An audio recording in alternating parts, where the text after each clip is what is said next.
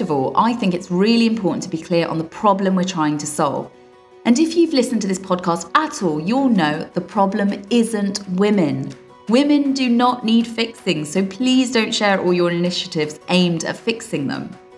In fact, gender inequality exists because essentially organisations are set up to enable one type of worker to succeed.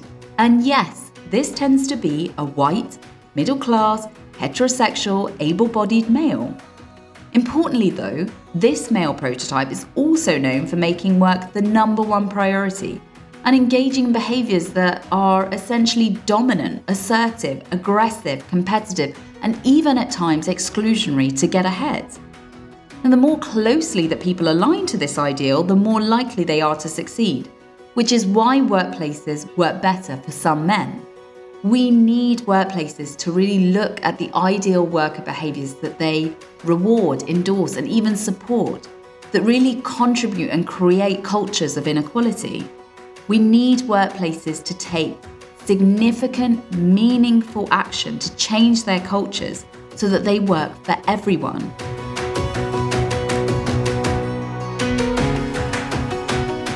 Welcome back to The Fix, where every week we interview thought leaders, world leaders, academics, business leaders, activists, and ordinary people who are taking action to build workplaces that work for everyone. Before we start, just a quick request. If you like our podcast, then please hit subscribe now and leave a review. You can also sign up to our monthly newsletter and get in touch at www.thefixpodcast.org.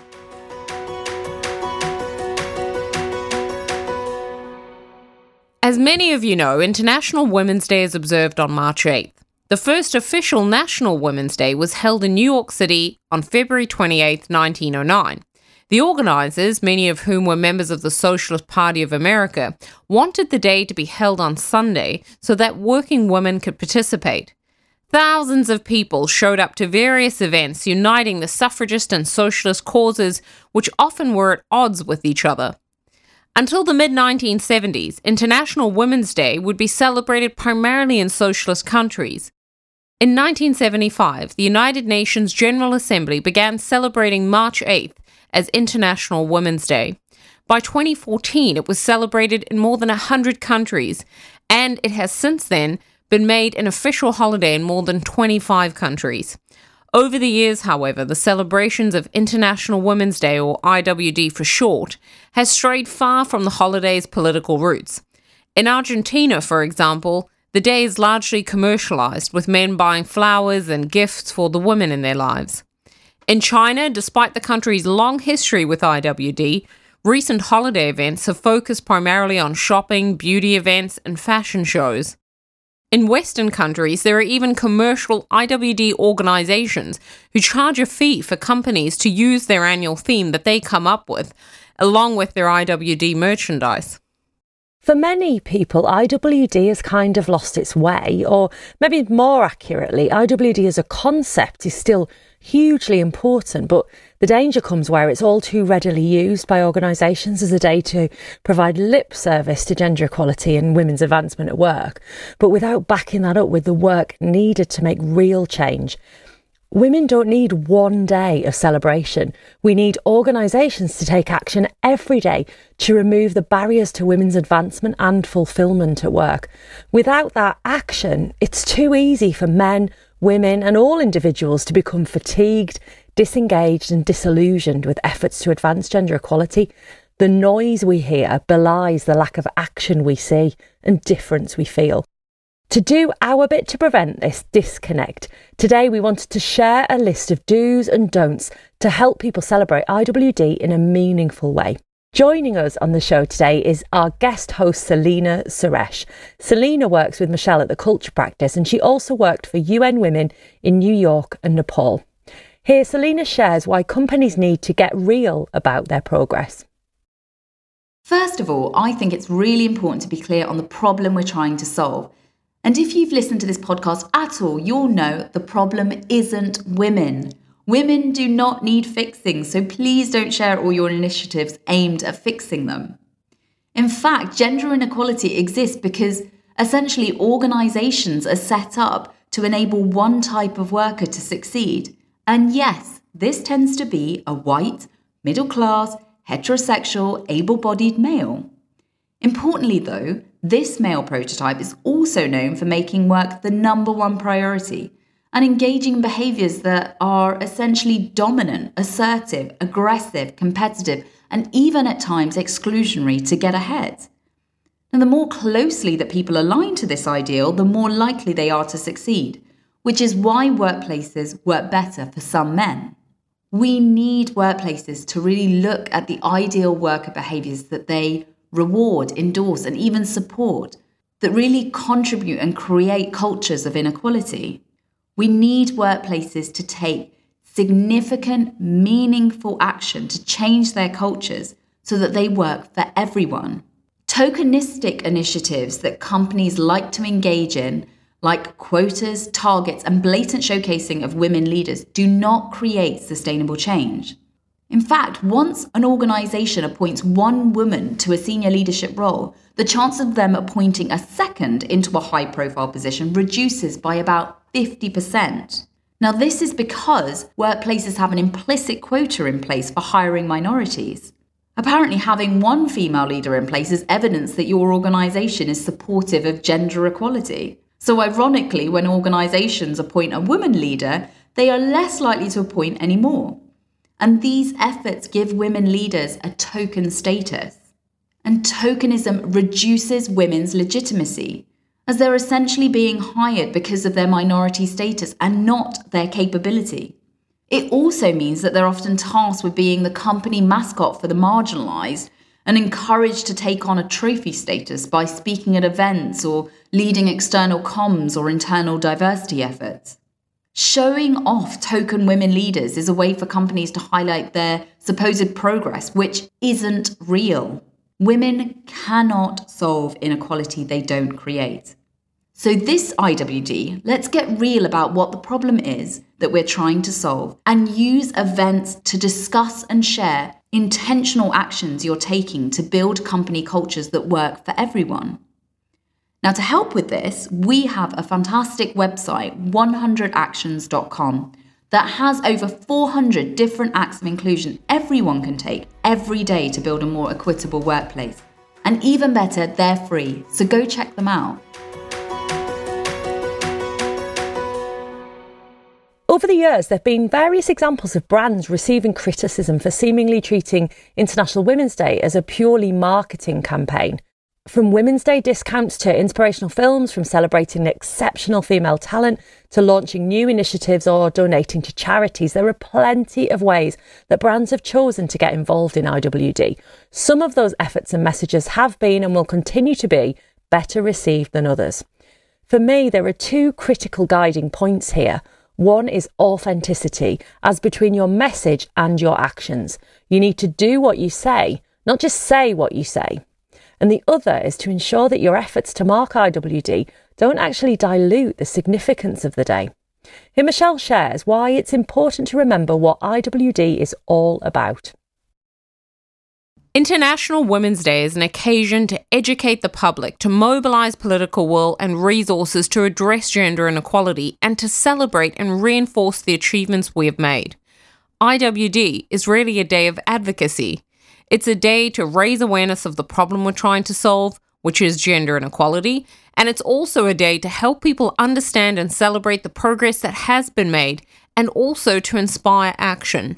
So the day then really has three important goals to advance awareness and understanding and action. If your initiatives fall into one of these three agendas, then great, you're sorted for IWD. But don't go ahead and launch a campaign celebrating women when you've actually made zero commitment to address inequality within your own organization. Instead of pinkwashing products, companies should share and celebrate the actions that they are taking to advance all women. Not tokenistic efforts, but long term achievable sustainable actions. At the same time, companies need to be transparent about the challenges that they're facing. Importantly, though, we need to highlight how these challenges are different for all women. There's a tendency when looking at career advancement to consider women's experiences with a unified view. The problem with this is it tends to reflect the experiences of white women because they make up the dominant group of women leaders in corporations today.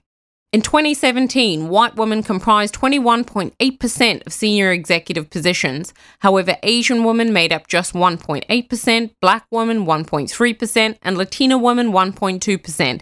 Even today, these numbers have barely budged. Adding different identities into the mix, like those associated with gender, race, ethnicity, age, religion, ability, sexual orientation, to name a few, often carries with it the burden of different forms of discrimination and marginalization. There isn't one experience of inequality. It shows up differently for everyone at work. And that's why when we celebrate efforts to tackle inequality, we have to talk about how these efforts address the specific and very different challenges that all women face. You know, often around IWD, you might hear a few men say, What about men? Why don't we have a day specifically dedicated to men's advancement? Well, the simplest answer actually is that we do. International Men's Day is on the 19th of November and it has some great objectives, including to focus on men's health and well-being, to promote male role models, and to promote gender equality. So, my first answer tends to be well, check out International Men's Day and feel free to get involved with those objectives. But perhaps the better or the more holistic answer is to reflect on why we need IWD in the first place. Why is it that men already dominate most leadership positions? Why is it that men don't face the same degree of discrimination and marginalisation at work as women? The real reason the what about men question is asked is that IWD initiatives all too often forget about men and the important role that they play in advancing gender equality at work, as well as benefiting themselves from that advancement. Here, Selina shares more on this. It's true. Gender inequality costs men too. Now, given the benefits associated with white male privilege, it's easy to assume that there are no downsides for men. And while most men and women might be able to name a couple of the barriers that women face at work, my guess is very few would be able to share how gendered workplaces create challenges for men. For example, to be accepted, men are expected to engage in typically masculine behaviours. Therefore, they experience backlash for displaying feminine behaviours like expressing their feelings or raising concerns about inequality at work or work life balance. They also face pressure to go along with behaviours that tend to exclude and marginalise others, even if they don't agree with them. In addition to be perceived as tough and strong, men are encouraged to display a lack of empathy with others and even themselves, and therefore, you see that they tend to have trouble expressing their feelings or seeking out emotional support at work. Male leaders are expected to have all the answers, take more risks, and avoid admitting mistakes. And this isolates them, and they then lack the emotional and social support often needed to deal with more challenging situations. To be perceived as powerful, men are often encouraged to display aggression, dominance, and even physical strength. Their urge to work long hours or engage in discriminatory office banter and even bullying. Men are often expected as well to be the primary breadwinner. Therefore, succeeding at work is intrinsically linked with their self esteem, value, and identity. And this often requires that they hold down a steady job, conform to this ideal worker image, advance at work, and make sure that they prevent home life from interfering in any way.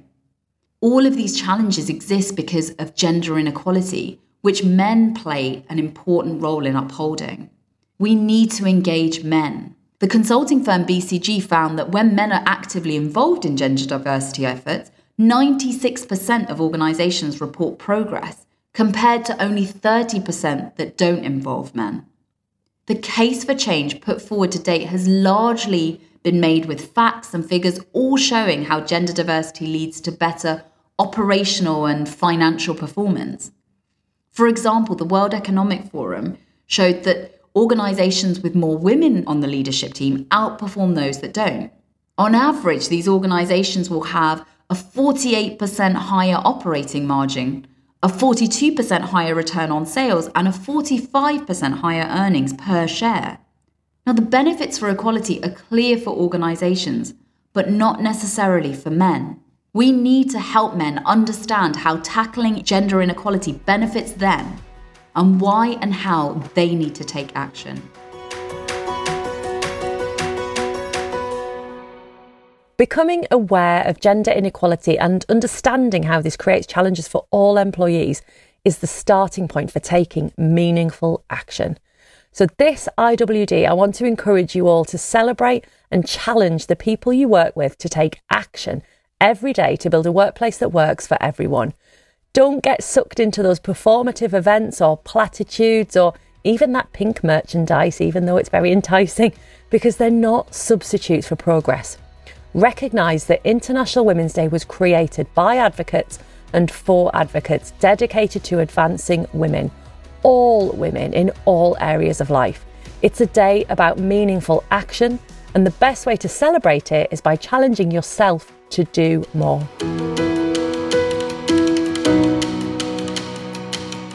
I really hope you all enjoyed today's episode. A quick note before you go if you love our podcast and you want more, then hit subscribe now and leave a review. Your support means so much to us. Also, if you're interested in partnering with us or being a guest on the show, then you can reach out through our website, thefixpodcast.org. You can also sign up to our monthly newsletter and contribute your story there. Thanks again for tuning in, and I'll catch you all again next week.